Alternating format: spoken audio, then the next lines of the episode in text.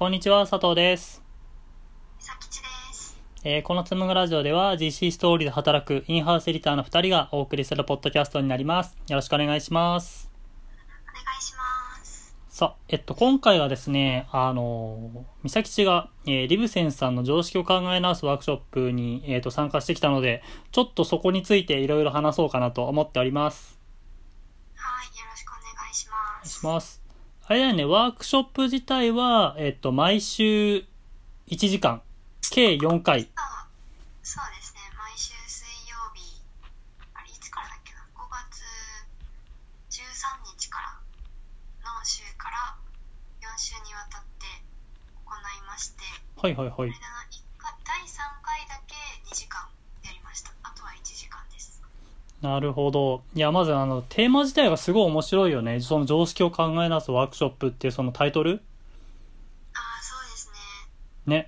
くすぐりますよね。くすぐられますよね。あー、くすぐられるね。いや、もうとんでもなくくすぐられる。私たちのあのメディアのコンセプトともかなり近いなっていうのを感じてあー、そうだね。なんだっけ、確かあのーコンテンツの中に書いてるんだけど、やっぱその答えよりなんか問いを大事にするメディアみたいなのを確か文章の中にも書いていて、で、その考えていたことに対してなんか本当になんかドンピシャなワークショップだったので、すごく美咲ちが参加してどんな感想を持ったのか、すごく興味があります。そうですね佐藤さんを蹴落として参加してまいりましたので代そうですね、GC ストーリーを代表して。表して背負って背負ってあれだよね、こうざっくりとした内容としては、こう、あの、チームでなんかこう映画のシナリオを作るみたいな感じだったんだっけ？そうですね、まあ、映画っていうかそうシナリオを作るっていう内容ででその、まあ、主人公、えっと、登登場人物が4人うん。いてで主人公がそのこれジェンダーバイアスが大きななんていうか切り口としてはあるんですけど、はいはいはいそ。の差別をしてしまう加害者側の人を主人公に、えーまあ、その人にいじめられる被害者の人と、うん。えっとあとは、まあ、その加害者の人がなんか本当はこうなりたいみたいなのを持ってるはずなのでそその変容を助ける協力者の人とうん。逆になんかその変容を妨げる関係者の人みたいな、はいはその4人を登場人物にその加害者の人がこうどうやったらなんだろうその自分が偏見とかバイアスにとらわれていることに気づいてうん。こう変容していけるのかみたいなのをシナリオにするっていう内容でした。うん。えー、めっちゃ面白そう。えー、実際参加してみてどう？なんか参加する前と後で言うと、まあ自分のまあものの見方だったり考えっていうのは、なんだろう、まあ変化っていうのあった？うあーありましたね。ーえんーっ。と私が特に思ったのは、うん。やっぱそのシナリオ作りはあれなんですよ登場人物のキャラクターを作るところからやるんですけど、うん。なんかそことシナリオを作るっていう過程でなんか一人一人にちゃんと背景があるんだというかうん。なんかこうこの人がこういう行動をしちゃうのにはこういうまあ思い込みがあったりとかでその思い込みは多分この人がこういう環境で育ったからとかうん。うん。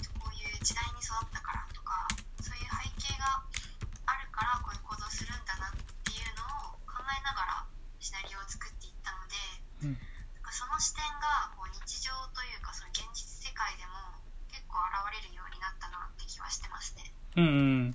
なんかあれだよね。あのー僕も昔、えっ、と、脚本を勉強していた時期があって、だその個人の視点と神の視点をなんかこう行ったり来たりするみたいなプロセスたどるよね。ああまさにそんな感じですね。うん。しかもなんかその個人の視点でも、そのいわゆるその主人公の視点とその登場人物、各登場人物たちの視点みたいななんか意識してない？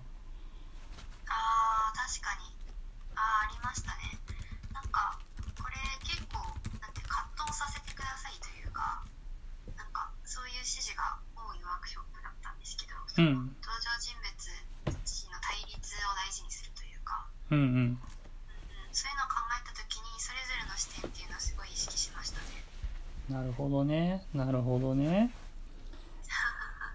いいな。ぁ楽しそうだな。そうさ本当に。第1回第1回からなんか感想聞いてきましたもんね、ああ、そうそうそうそう。はい。そうそう、いや、すごい興味あるワークショップで、なんだろうな、何がそんなに自分にとって、えっ、と、関心が高かったのかで、多分なんかね、えっと、思い込む自分に対しての課題意識が多分あったんだと思う。ああと、まあ、その企画とか、なんかまあ、この仕事してると、あの、考えるじゃない。ってなった時に、なんか結局企画ってやっぱその、も、ものの見方なような気がしていて、えっと、どこから見るか、どう見るかみたいな絵で、多様な視点をこう身につけたいと思っているものの、いつの間にかこう自分の常識にとらわれるみたいな課題感が、なんかまあ僕の場合はあって、で、なんかそのワークショップになんかすごい興味関心が高かったです。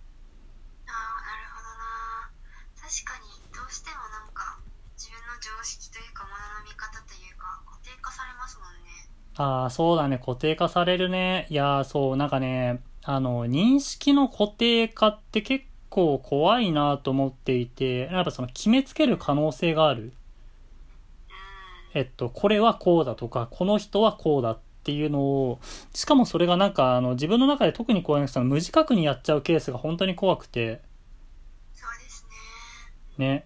それでまあ、あの、誤解だったり、えーっていうのを結構生むケースもひょっとしたらあるかもなと思い、ちょっと自分のまあ、えっ、と、考えとか脳をほぐす意味でも、うん、なんか、そうだね。なんかこう自分の中でもなんかこう、何かこうアプローチみたいなのちょっとしようかなとか最近思ってんだよね。で、そのワークショップあったんで、面白そうだなと思っておりました。なるほど失礼 一番の気づきとかあった？なんか。一番か。一番か。うーん。まあ。あ難しいな。ちょっとうまく言えるかわかんないですけど。うん。まあ。今回登場人物その被害者とか加害者とかはい協力者とか出てきたんですけど、なんかそれって現実世界だとめっちゃ流動的というかなんあか加害者も被害者なるほどになるし被害者も加害者になるし加害者が協力者になることもあるしー、なるほど。みたいななんか突き詰めるとそうだなっていうのは結構気づきでしたねなるほどね、なるほどね。いや、あの、そうだよね。なるほど。うん。なんか絶対的にその加害者だけ悪いうん。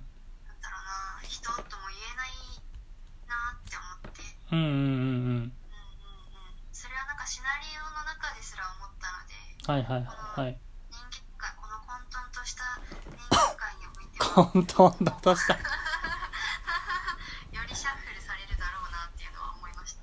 なんかさ、それで言うとさ、なんだろう、えっ、と、加害者だったり、被害者だったり、協力者だったり、なんか本来であれば、その立ち位置が変わっているにもかかわらず、やっぱり認識の固定化がなんか一番怖いなと思っていて、なんだろう、えっ、と、俯瞰してみれば、自分は加害者かもしれない。ただ被害者と思い込んでいる。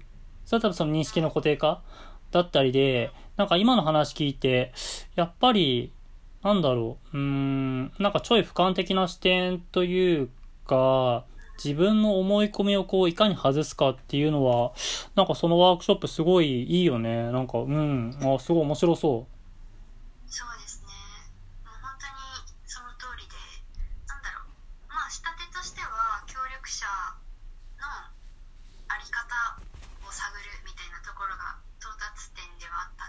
はいはいはい。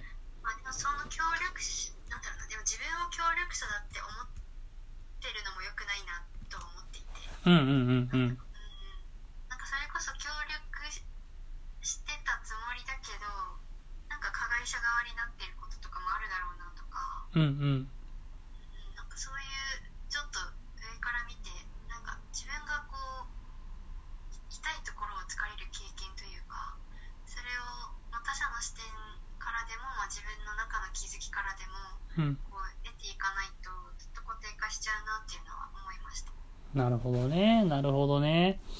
いや、そうだよね。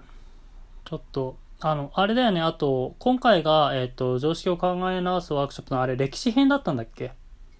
歴史編ですねあれだよね。第1回、第2回、第3回と、えっ、と、まあ、フェーズがあって、第1回で、美咲ちゃん参加したのは今回第2回の第2回ですね歴史編で、確かあの、6月か7月には、えっ、と、第3回、第3回で、えー、と内政編かな内政編か。第1回が対話編で今回参加したのが歴史編で3回が内政編なるほど。また、ちょっと、リブセンさんの取り組みに、えっ、と、引き続き注目していこうかなと思っているような次第でございます。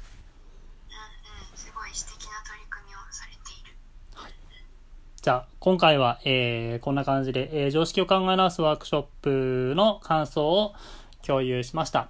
最後まで聞いてくださりありがとうございました。それでは、